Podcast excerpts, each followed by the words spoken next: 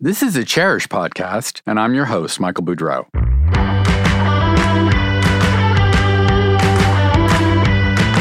I'll be taking you for an inside look behind the glamorous facade of the interior design industry. At a time when every aspect of the business, from sourcing to trends to marketing to dealing with clients, is undergoing rapid change. Every designer knows that good art is essential to a great room, and bad art can ruin even the best interior. But how do you find art that's appropriate? The art world is strange and scary, Auction houses are intimidating. Blue chip artworks seem to reach record prices every year. And art fairs are overwhelming and bewildering. The contemporary art scene can appear to be an ever shifting morass of overnight discoveries and galleries that are either super snobby or here today and gone tomorrow. And then there's the problem of clients, who all too often don't know much about art and can be reluctant to spend an adequate amount. One solution is to work with an art advisor who's skilled at dealing with the ins and outs of the gallery scene and who understands the fears and desires of collectors. But what exactly do art advisors do? And is working with one something that you should consider? I have with me today two women who work with collectors and designers to demystify the art world and to make it easier for them to find art they love and that is perfect for their homes. Laura Solomon founded her New York based firm Laura Solomon Fine Art in 2001 and she specializes in post war and contemporary art. Her firm handles every aspect of dealing with art, from buying and selling to shipping, insurance, and storage. Welcome, Laura. Hi, thanks for having me. Andrea Feldman Falcione is an LA based curator and art advisor who has worked with prominent collectors, including Michael Ovitz and Eli Broad, but also is happy to advise on a smaller scale and budget. Her expertise encompasses everything from traditional painting to video, digital art, and site specific installations. Hello, Andrea. Hi, Michael. Thanks for having me. So, this is a big topic and one that there's a great deal of confusion and mystique about. And I'd love to get a sense from each of you. And we'll start with you, Andrea. How did you get into this field? How did you become an art advisor? What's your background? And how did this evolve?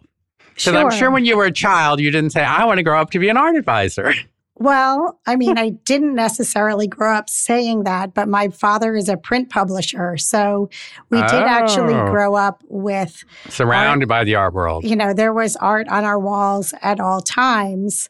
He worked with a lot of American minimalist artists like Sol LeWitt and Mel Bochner, Robert Ryman. So these were the things I was surrounded by as a child. And I did actually once ask my mother why my friends did not have art on their walls like uh, like we did.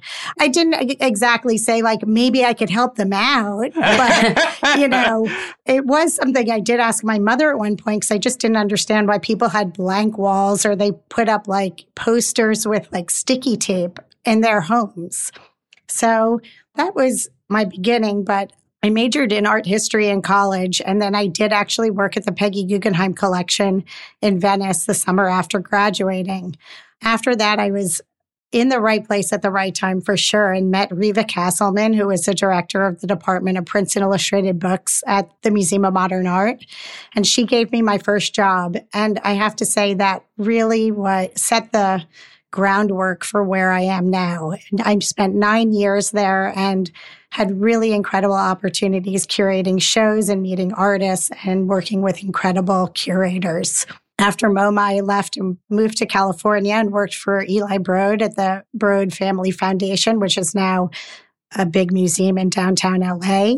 And then worked with Michael Ovitz as his personal curator for seven years, which was an incredible opportunity. And Michael has a huge passion for art. And after I left Michael, after seven years, I started my business working with private clients, and that's where I've been ever since. Fantastic. And Laura, what about your background? How did you get into this strange field? I grew up in New York and my dad was an endodontist in the city and he had Alice Neel needing a root canal. And so at the time, it's 1965. And my dad, she said, Why don't I paint your portrait? And my dad, very modest, said, you know, what do I, I don't need a portrait of me. And, but he ended up, thank God, saying yes.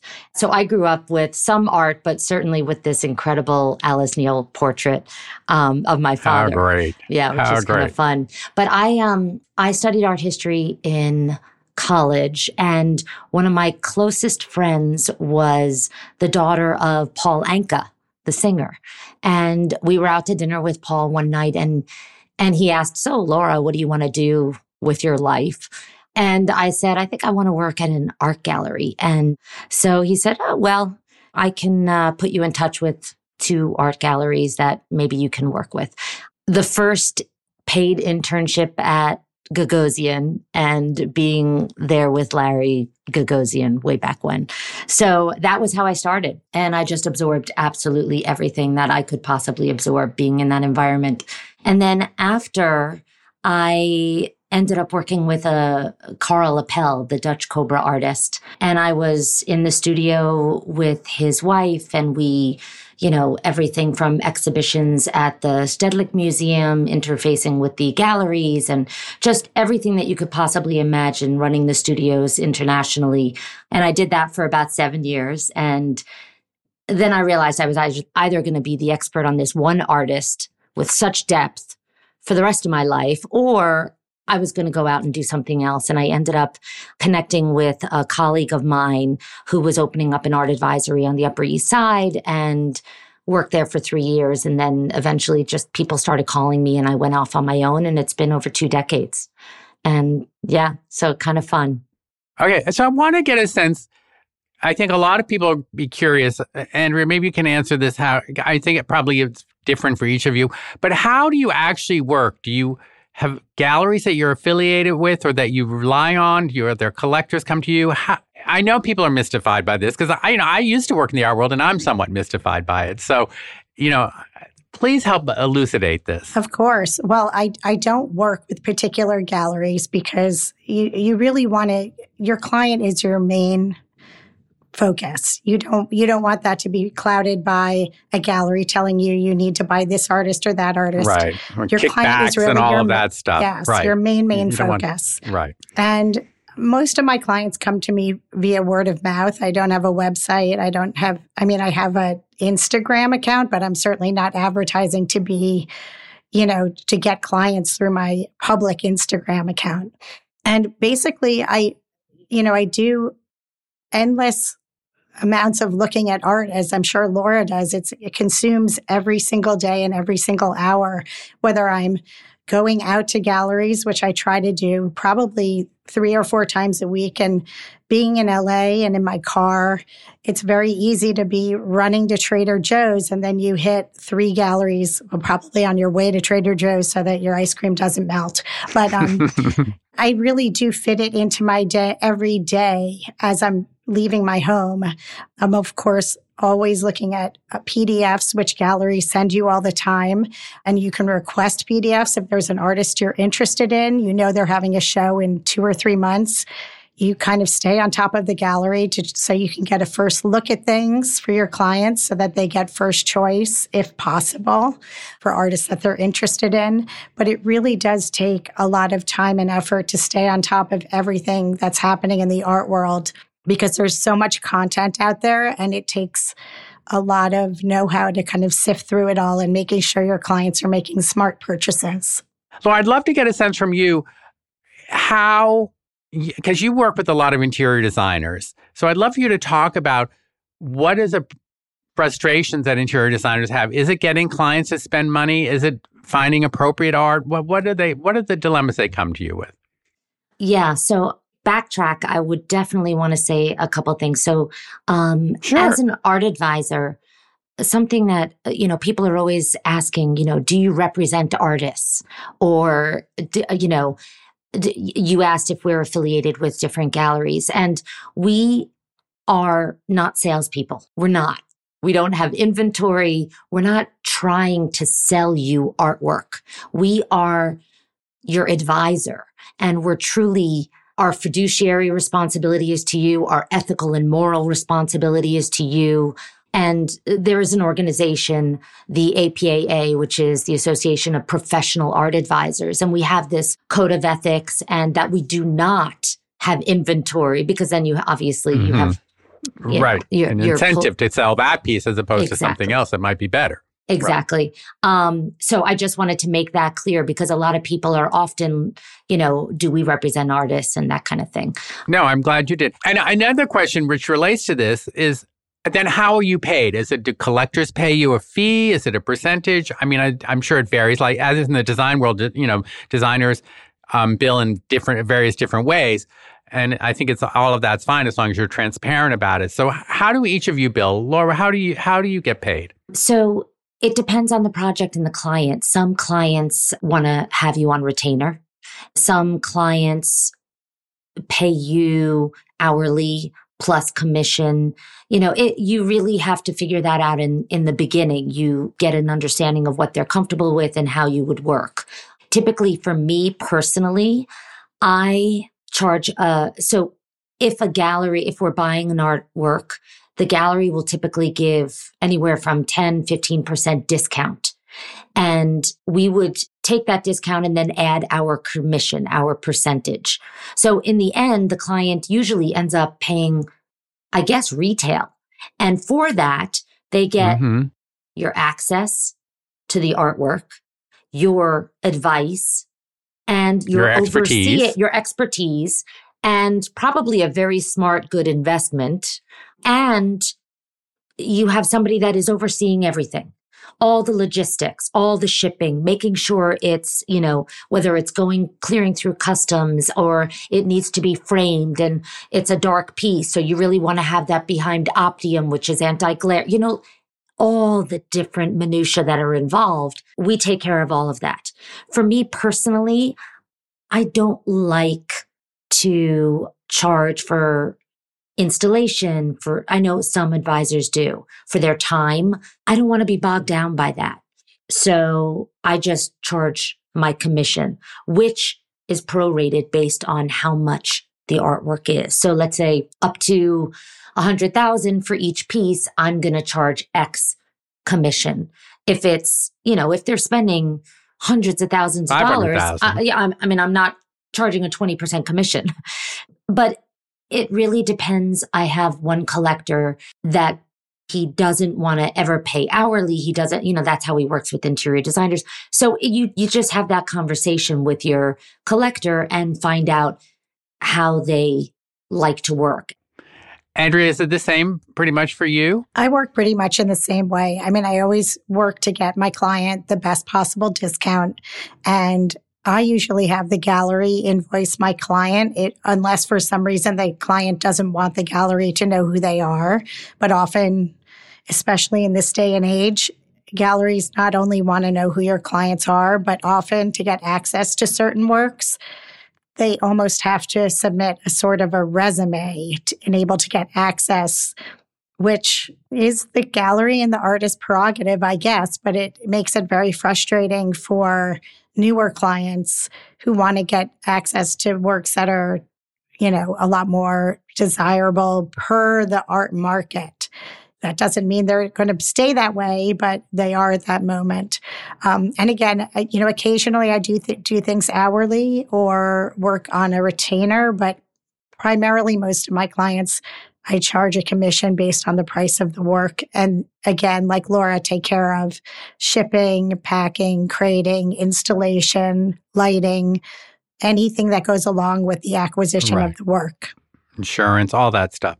But it's so interesting. It's like hearing both of you talk in a way you're running parallel to designers because I've always said, you know, one of the big problems is with people's idea of what a designer is. They think of a designer as a personal shopper. Oh, they get to they have access to a showroom, they can get fabric, they can get this. But of course, it it's so much more complicated than that because you know I would say the designer is one who will tell the architect the light switch has to go here. You have to have plugs there. They have to think about all this stuff and then install it all at the same time. And you guys, I think, are doing much the same in terms of the art world because the as we are saying, the art world has exploded to such a degree. I mean, 50 years ago, if you lived in New York, you could probably go see every gallery in New York in a weekend or two days, and you would know everything that was going on. Now that's you couldn't do that in two weeks. Um, and there's so much stuff out there. So really, they're paying you for your, like we were saying, your expertise, your eye, your understanding of what they're looking for.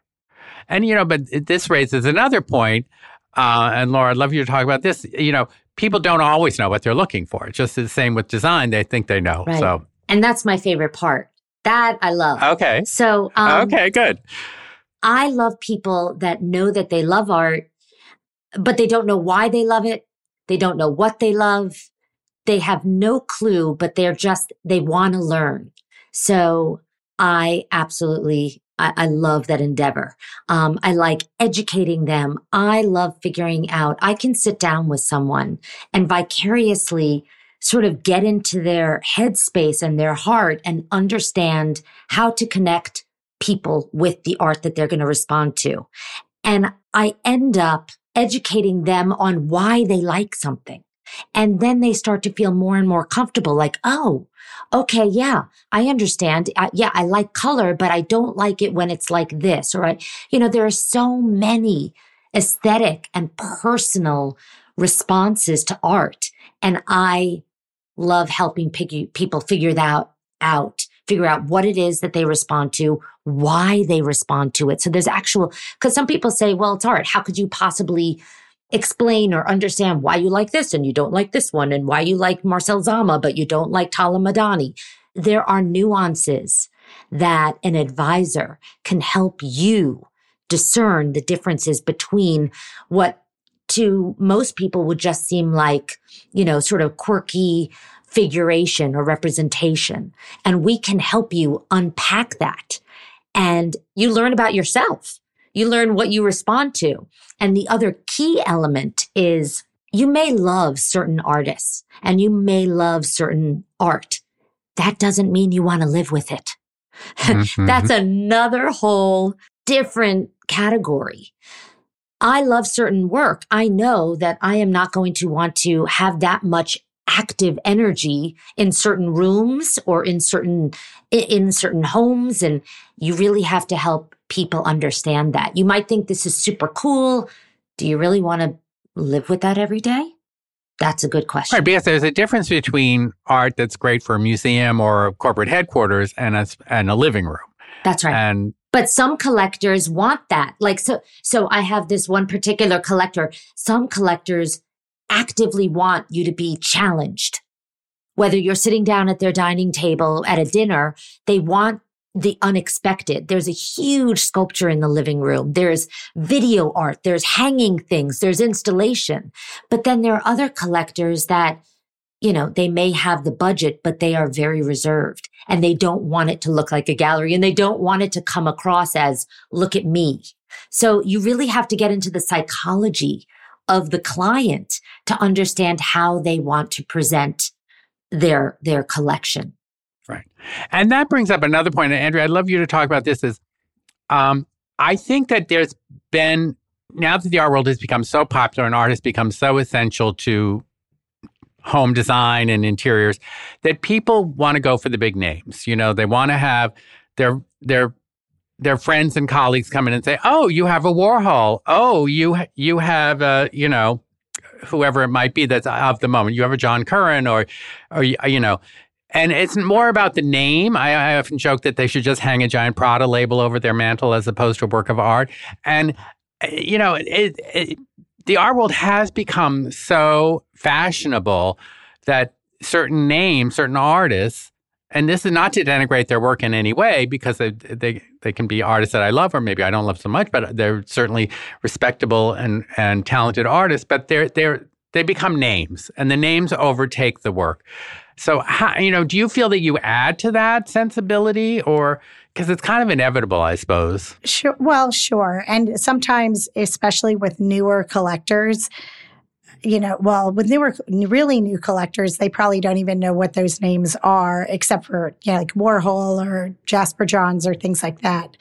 But for collectors that want to kind of have those big names, I think part of what our job is, is to get them to look at a lot of things that are amazing works by artists that are equally as talented, but maybe just haven't at that particular moment gotten that sort of name recognition. Although I'm so glad to hear you say that. Yeah, absolutely. Because, and one of the best, I mean, I one of the things I love is and because there are so many art fairs all over the world, there is not really a week that goes by that you wouldn't find an art, art fair somewhere happening somewhere in the world. But to be able, if the client has time, to walk through an art fair with them. And it doesn't have to be Art Basel Miami Beach. It doesn't have to be Frieze. It doesn't have to be TEFAF. It can be any art fair. And it really helps you as the advisor and the client get a sense of the things that they're drawn to. And then once you really get a sense of what your clients are looking for, you can show them things yes by the you know these big name artists which at this point really are very hard to get access to unless you are a big name collector mm-hmm. but you can show them works by artists that are equally as challenging equally as beautiful that they would love to live with and put them in that direction and also have it be a smart purchase Laura and I are following the trends, not trends per se, but like where artists' careers are going. You know, who's showing them? Who has a museum show coming up? Who's getting picked up by Gagosian? You know, there are so many artists, especially in this day and age, that'll be showing at a small gallery.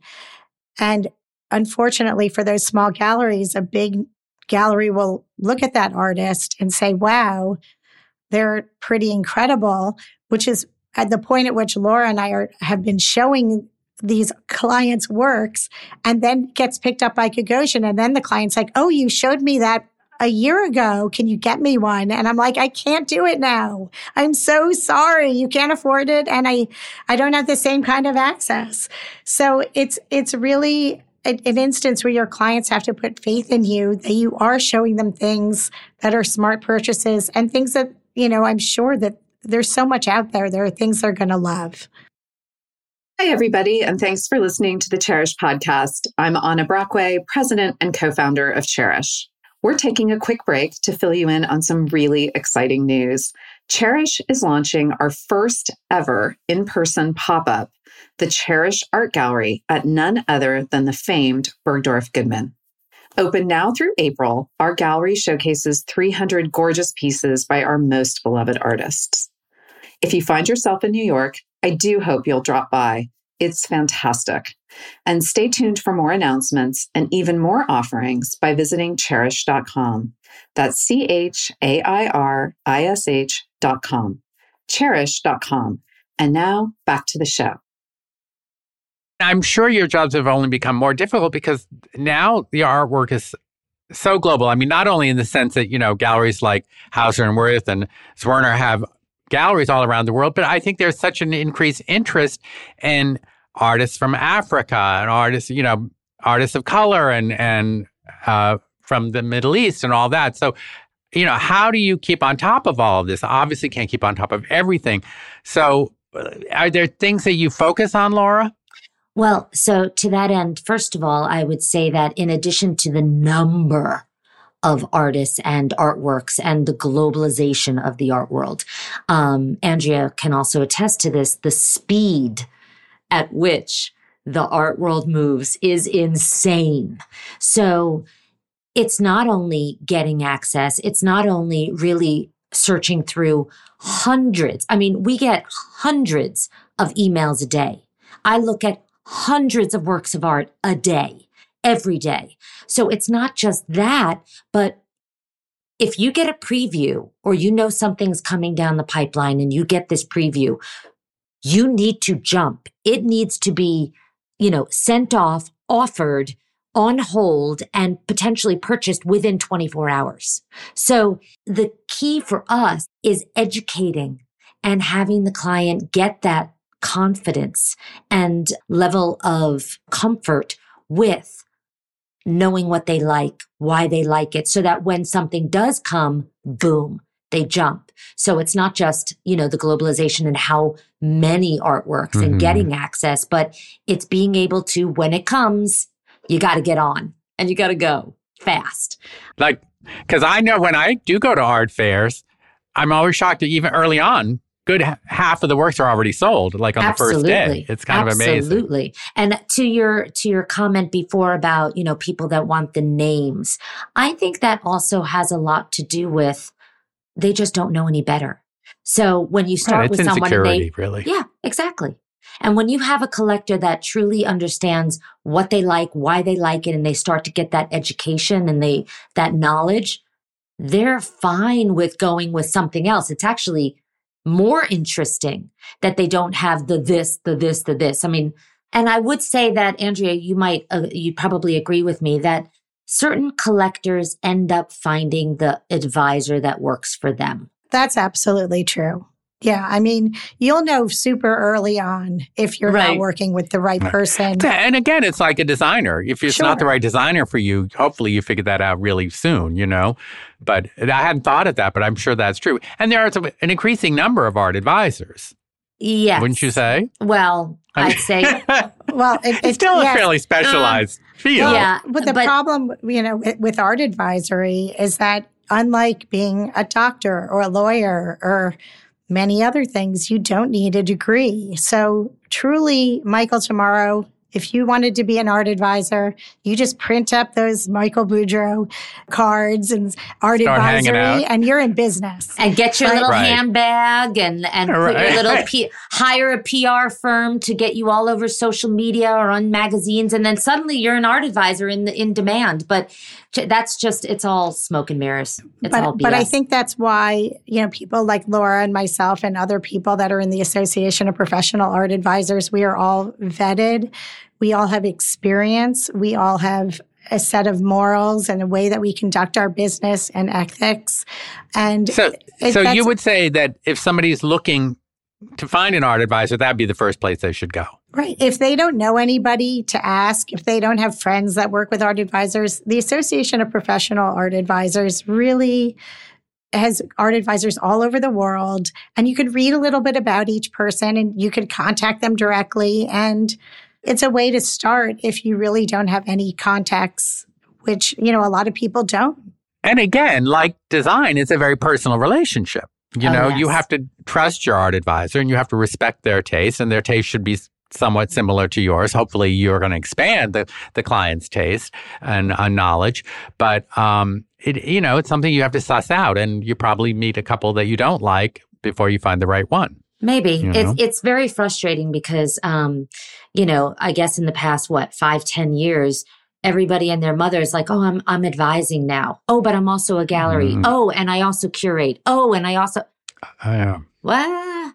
That's Yeah. yeah, yeah. yeah. So yeah, you got to vet them and l- know that they've been doing it for a while and that they actually. And the other thing is access, right, Andrea? I mean, these days, if you don't have a good reputation, uh, galleries love to uh, offer work to me and probably to you as well because they know that our clients are our collectors are serious. They have beautiful collections. They don't flip and they're not interested. It's not market driven. And yeah, so that that has a lot to do with it. So you want to get somebody that has a good reputation and respect in the field because you know that those people are getting offered the work that you want access to.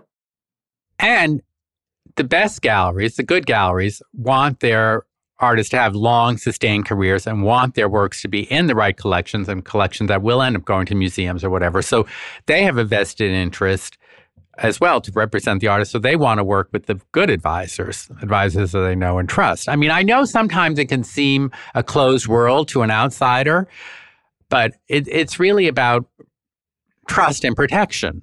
Um, from the gallery side and from your side. You're you're protecting your clients, they're protecting their artists.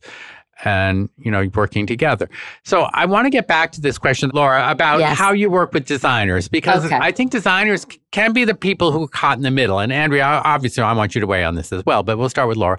You know, they have to do the client's taste, they have to deal with the art world. How does that work? What what's their big frustration for for designers when they come to you? Is it that their clients won't spend enough money, that they Yeah. A lot of the interior designers that I work with have collectors that are all ret clients that are not yet collectors, or maybe they are, but they really take it seriously. So it's not usually about convincing them to spend money because most of the most of the designers that I work with, they have an art clause in their contract with their with their clients. There's an art budget and a clause so that they know that if the designer is going to find artwork and propose artwork that there's again the commission is all stated it's very clear. But i do know that maybe for younger designers maybe it's it's harder for them to get people around the idea that oh no you actually have to set aside money for the art. But that's not typically something that i have to come up that i come up against so the biggest thing for me is I, I see designers not hiring advisors. And I think it's one of the biggest mistakes that they mm-hmm. could make not getting an expert involved because when you try to do it yourself, first of all, it's more than a full-time job keeping up with the art world and understanding the trends and being able to to see the the you know get a good sense of the landscape of what's happening both with markets with galleries with the actual artists. But getting a good art advisor involved it's it's adding a layer to this project. Like if you want to get a project published you better believe that having great artwork is going to get that done whereas if you go you know decoratory art it, it's mm-hmm. just matching the sofa. Uh, it's painful. Uh, uh. No, and I will I will back you up on that, Laura, because when I was at Elle Decor, we saw we, we saw bad projects, but we saw a lot of good projects that didn't have good art. They had bad art, even. Bad I mean, art not, or the not mirrors. even it. They're uh, mirrors, yes, getting the, the mirrors. Get another mirror right. in there because they don't right, know what to right. do, and it's just it, they're, they're you elevate the project by getting great. I mean, you wouldn't forget about getting depth and, and whether it's rugs or fabric. Like this is art and it's a major part of the equation. And this is people living with it and falling in love with art. And then there's also the actual huge financial investment aspect to it. So, I mean, for all these reasons, you got to get an art advisor involved. Don't try to do it yourself. Right. Good sell job there. Andrea, would you agree with that in terms of Oh, absolutely. I mean, it's exactly what Laura said. It really this this is our full-time job. We're not looking at sofas, we're not looking at vases, we're not looking at bathroom fixtures. We are spending 24 seven. And, you know, like you were saying, what Laura was saying earlier, yesterday morning, when I woke up, I was looking at a PDF somebody sent me at seven o'clock in the morning. And I thought, oh, a client of mine might really like this. I sent it off to them Sunday morning. They wrote back pretty quickly and said, We like the fourth one down. Is it still available? And by the time I went with my daughter to get bagels on Larchmont, I had made a sale. Exactly. So, you know, it, it's not like I say, oh, I work for myself, so I'm going to do a Monday through Friday. I'm doing this when I wake up, when I go to sleep. And f- to add that on to what a designer might need to do is a lot. It's, you know, it's a full time gig. And there's just no way around that. If you're, if you're just helping your clients buy art that you see, you know, at one place or a another, they probably are actually working with a gallery and, you know, and then, uh, you know, I don't know how that, that's working financially for that interior designer, but it's not doing your be- the best for the client. If you do get into a conversation with an art advisor, I think it's very important to understand how it is best to work with that advisor for mm-hmm. each particular client. So, for example, sometimes it's better for the designer to say, Hey, and make an introduction so that I am working directly with the oh, collectors oh, and the designers involved for sure in collaborating and, and throughout the whole process. They could put things in renderings and do all sorts of things. But sometimes the interior designer just wants me as a source and they're going to have all the interactions with the, the client. So you should really you know, together you can figure out how best to interact with the client because it varies. Not all my right. interactions are the same. That makes sense. That's yeah. a good point. And I don't work with designers as much as Laura does, but I do think it's very important that the client's voice does get directly to the art advisor because I've had an instance where a designer keeps trying to tell me what the client is looking for, but they don't understand what the client's looking for. So I'm constantly pulling together works that get rejected because the designer doesn't understand what the client wants. Right. That, that case, the design becomes an impediment. Yeah. So, it, I mean, you, uh, there is certainly ways you can work with a designer to make it equitable for all everybody involved so that you can hear the voice of the client and really find them the, the perfect work and and the designer is right there every step of the way yes to that end i would that's a huge point that i'm so glad that we're bringing up right and i have to say often I think your value is really something I hadn't thought about this, but like I will often go like I remember going to the to the Whitney and seeing that little show of Salman Toor's paintings that they had about a year ago. And I thought, oh, I had not heard of him. I thought, oh my God, this is an artist. I'm really interested. I really respond to his work. But of course, by that point, by the time he was in the Whitney, too late. If I had, way too late. Probably three years too late. You know, not we're not talking six weeks. We're talking three years too late. And you know, I can't keep up with the gallery scene. I try. I go to galleries, I go to museums, but you know, so that's just so interesting. If I had known three years before about Salman Toor, I might well have bought a small painting if, if I could have afforded it at that point. point, and maybe then I could have, you know. So I think this is su- such an interesting point about you guys are way ahead of the curve, or at least you ought to be. That's your job. I'm not saying you can always keep up because it's like a tsunami. But I think that that's so interesting. So I'd love to get a sense. I know I know you get hundreds hundreds of emails every day, and I know you go to the art fairs. But what? How do you keep your eye fresh? How, what, what do you go for? Either respite or inspiration. Where do you look? What, what's your favorite way to do it? Do you like to go to the art fairs? Do you go to museums? How do you keep? Do you read the ma- art magazines? How do you keep abreast and but also keep fresh? I think you do all of that, but also what I really love doing is talking to the younger people that work at the galleries, not the main director, but maybe like you mean that person who sits at the front like desk the and front gives desk dirty, person gives or, you gives you those looks that are like, don't yeah, approach. I mean, you go, you, know, you approach them exactly, and because they're often artists or at a level that they're they're friends with people who are more emerging in the art scene. And sometimes you get really interesting insights from them. That's one way that I think is super helpful. But I do think just talking to gallerists, talking, I mean, to everybody, I think that I'm have kept up with everyone I've met in my entire life. And I'm not kidding you. And I can draw on those um, people, you know, in whatever field they're in, but certainly having worked at MoMA for a long time and, you know, in the LA art world for a long time, there's a lot of people that cross your path. And I think if you keep up with them and continue to have conversations all the time, you're going to get a little nugget of, something. I mean, you know, we get we get invited. I mean, one of the great things also about being in the art world is there's a lot of social aspect to it. So you get invited to dinners and you might sit next to a collector you'd never met before and you ask them what what they've been buying lately. And you might, you know, they might be things you've heard of, but often they're not.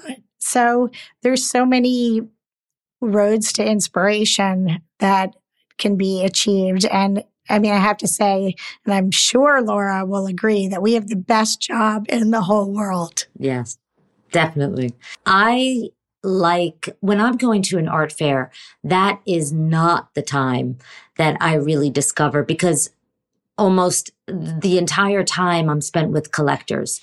And when I'm walking around with, like we were just in Miami for Art Basel, I had four different collectors. So every time I am spending what two two and a half hours with a collector walking around and then i'm going around with the next one. And then I, and each time i'm seeing different things because i'm looking with their lens. I'm looking and i end up seeing the work that i am interested in presenting to them and educating them about.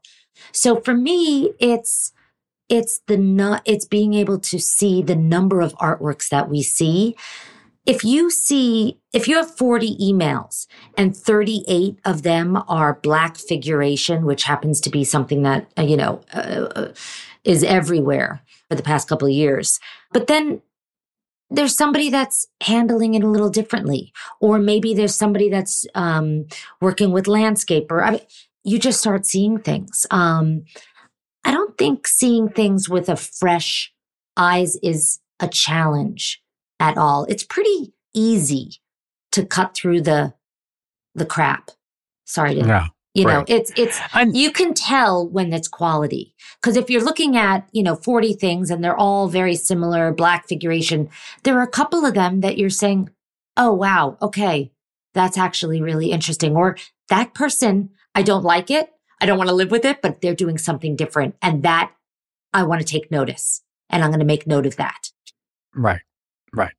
And I think it's it. But one of the things that I think is so true is that in the art world, and this in the design world too, is I think people when they do get excited about something, they like to share the enthusiasm, whether it's a collector or another dealer or whatever. So if you can get up the nerve to talk to that forbidding young beautiful person sitting at the front desk in the gallery and believe me they can be very forbidding um, or somebody who works there or whoever that i think you once you you know scratch the surface of that very chic exterior their passion because they wouldn't be working in the gallery if they weren't interested right or and their friends are artists or that kind of thing so i think that's a really valuable um, tidbit of how to get some information going and find out about things you don't know about. Now, are there other suggestions you have for young collectors besides besides hiring you guys yourselves or you know an art advisor? What what would you recommend that they do? Go to the art fairs, go to museums. Yeah, Galleries. Go, to, go to galleries, go to museums. Take, I mean, also take notes. Write down artists that are interesting to you, even if it's you know Picasso or Jasper Johns or whoever it is, just so you start thinking about the people that you're really drawn towards. There's still some art magazines that publish in print, so you can g- go through those. There are also amazing art books. Phaidon does amazing kind of survey art books that are also really great resources for the beginning collector. Just again, to kind of educate your eye and let you know what kind of work you're looking for. You might not like that particular artist's work, but you might like aspects of it. And that's great information to communicate either to an art advisor or even if you're going to galleries and say, look, I, I love, you know, Hilary Pecis, but I can't afford or get access to one. You know, do you know an artist out there? You know, do you represent somebody like that or whatever it is? Just do a lot of looking, but I do recommend taking notes because then you'll forget. Right. And with the iPhone, take a picture, you know, take a Oh, picture right, and take a ex- picture of the label, you know?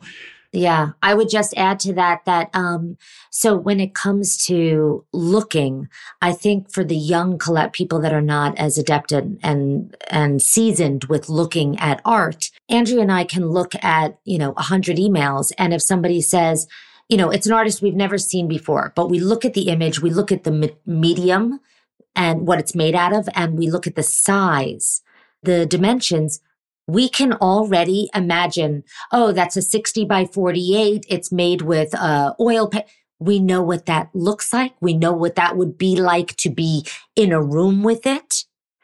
If you're a young, young collector, you don't know what that feels like. So to me, you have to forget about the computer, but get on out there and be in front of artwork. Realize that it is in a gallery setting or a museum setting. But you know, they also have a lot of these um, uh, apps and technology that they can, if there's something that you like, you can actually get that piece and have it, you know, Im- superimposed into your home, into your room. But I do think that it's super important for you to be in front of the artwork to understand what it's like to be in front of a framed drawing versus being Scale, right. scale and texture and not just color, but like presence. So you need to you need to be in front of the artwork to Yeah. get that seasoned eye. Put a, you, no one should put a collection together based on PDFs, totally. You know, it's just going to be skewed. Now, we've been talking a lot about contemporary art and artists who are of the moment and fashionable, for lack of a better word. But I think there's also something to be said for looking at work that's out of fashion. And I've seen that happen a, a lot of recently. You know, like I think about six or seven years ago, we started seeing a resurgence of interest in ab abstract expressionists and post abstract, but not the big name people. You know, there are a lot of painting because there were a lot of artists working at that time who didn't all become famous, and you know, and now some now people are starting to collect, including Jeff Koons, old masters and stuff like that. So. Oh, how do you guys deal with that at all? Do, would you have collectors who come to you that are interested in looking backwards as well as of the moment? I mean, I sometimes do. And I also think that a lot of contemporary galleries are actually starting to represent, you know, like that abstract expressionist painter from the 60s and 70s that wasn't given mm-hmm, their kind of due. due at the time. Spe- especially and, women. Especially women and, um, right. and uh, you know, uh, many artists black artists and right. other artists of color. And I, I think, you know, I do have collectors who look back and, you know, and I think that it's really smart that a lot of galleries are also looking back to those artists that that haven't been duly recognized I basically only work in the 20th and 21st century. I don't go back. I, you know, and then, you know, I, don't I mean, that's a specialty. Person. That's, you know, and this is what I specialize in. So I, if, if, a client came to me and said, I want to buy, a, you know, I mean, I could probably help them with Rembrandt etchings, but if they want to buy an old master painting or something like that, I am not your person. And I will send you, you know, to somebody who is because it's a big but responsibility. There is somebody. Oh, there right. absolutely is right. somebody. There's a lot of somebodies and they're very good at what they do. So, or maybe not a lot of somebody. That's right. And you want to find that specialist. Yeah.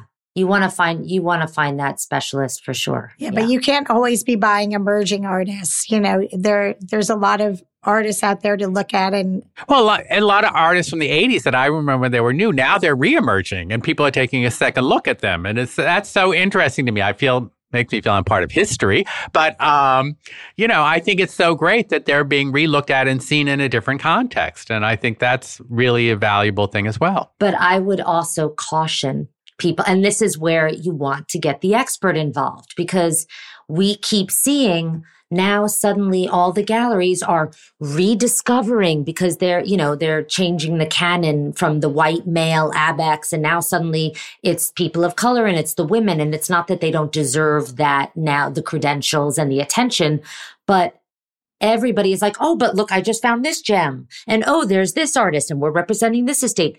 And at a certain point, just because it was once not given its due does not mean it deserves its due. So and not have, every artist in the 50s and 60s was a genius. Exactly. You know, just as every artist today is not a genius. And the galleries sometimes are putting that forth as if like, of oh, course. look at this. And it, it's, it's, it's, a marketing opportunity. Exactly. You know? And so that's another place where Andrea and I can cut through that fat like in a in a heartbeat. We can tell whether it's actually good and we can tell whether oh there are museum acquisitions. Okay, let's look at what those museums are and let's let's take a good look at what this really is. Because soon they might be a museum deacquisition. You know, I think we've covered a lot of territory here, and I think it's been very enlightening for me, but it's been very enlightening, I think, for our audience. And I can't thank you both enough for being here. So thank you to Andrea Feldman Falcione and also Laura Solomon, my guest today. And thank everyone for listening to the Chairish podcast. Thanks so much. You've been listening to the Chairish podcast, brought to you, of course, by Chairish, which was recently voted by the readers of USA Today as the best place to shop online for furniture and home decor. If you enjoyed this episode, please tell a friend or colleague. Or better yet, go to Apple Podcasts and leave us a review. We appreciate your help in spreading the word. And we would love your ideas for future episodes. Please email us at podcast at chairish.com. The Chairish podcast is produced by Britta Muller and engineered by Hanger Studios in New York. Until next time.